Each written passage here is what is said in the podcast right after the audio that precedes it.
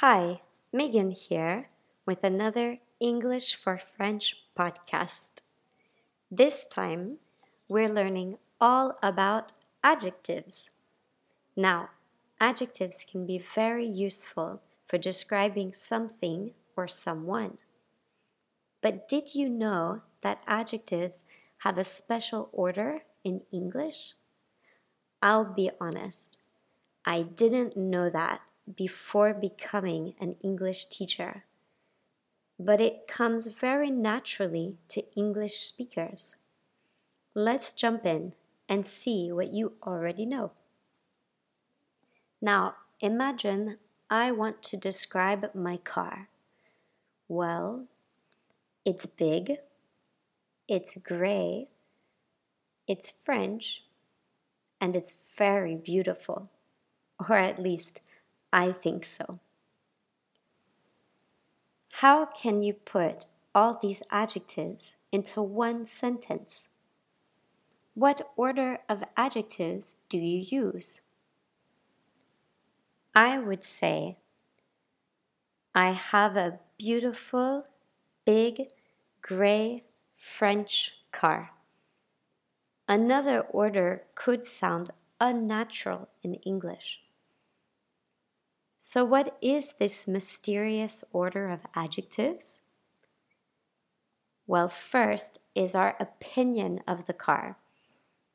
It's beautiful, it's cozy, it's cheap. It's interesting. Second is the size. It's big. It's small. It's large. It's tiny. Then the shape. Is it round, square, rectangular? Next, it's the age of the car. Is it new, old, modern? After that, we have colors red, orange, yellow, green, blue, pink, purple, black, white, or mine, which is gray. Next, we have the materials what is it made from? Some common materials are metal, plastic, and stone. Then we talk about the origin. Where does it come from?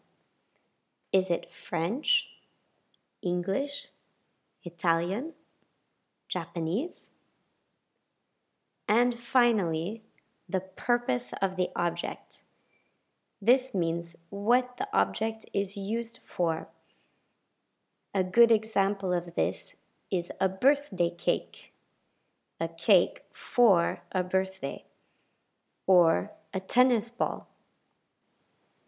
Now that you've seen the order of adjectives, just pick out some words and start describing the things around you.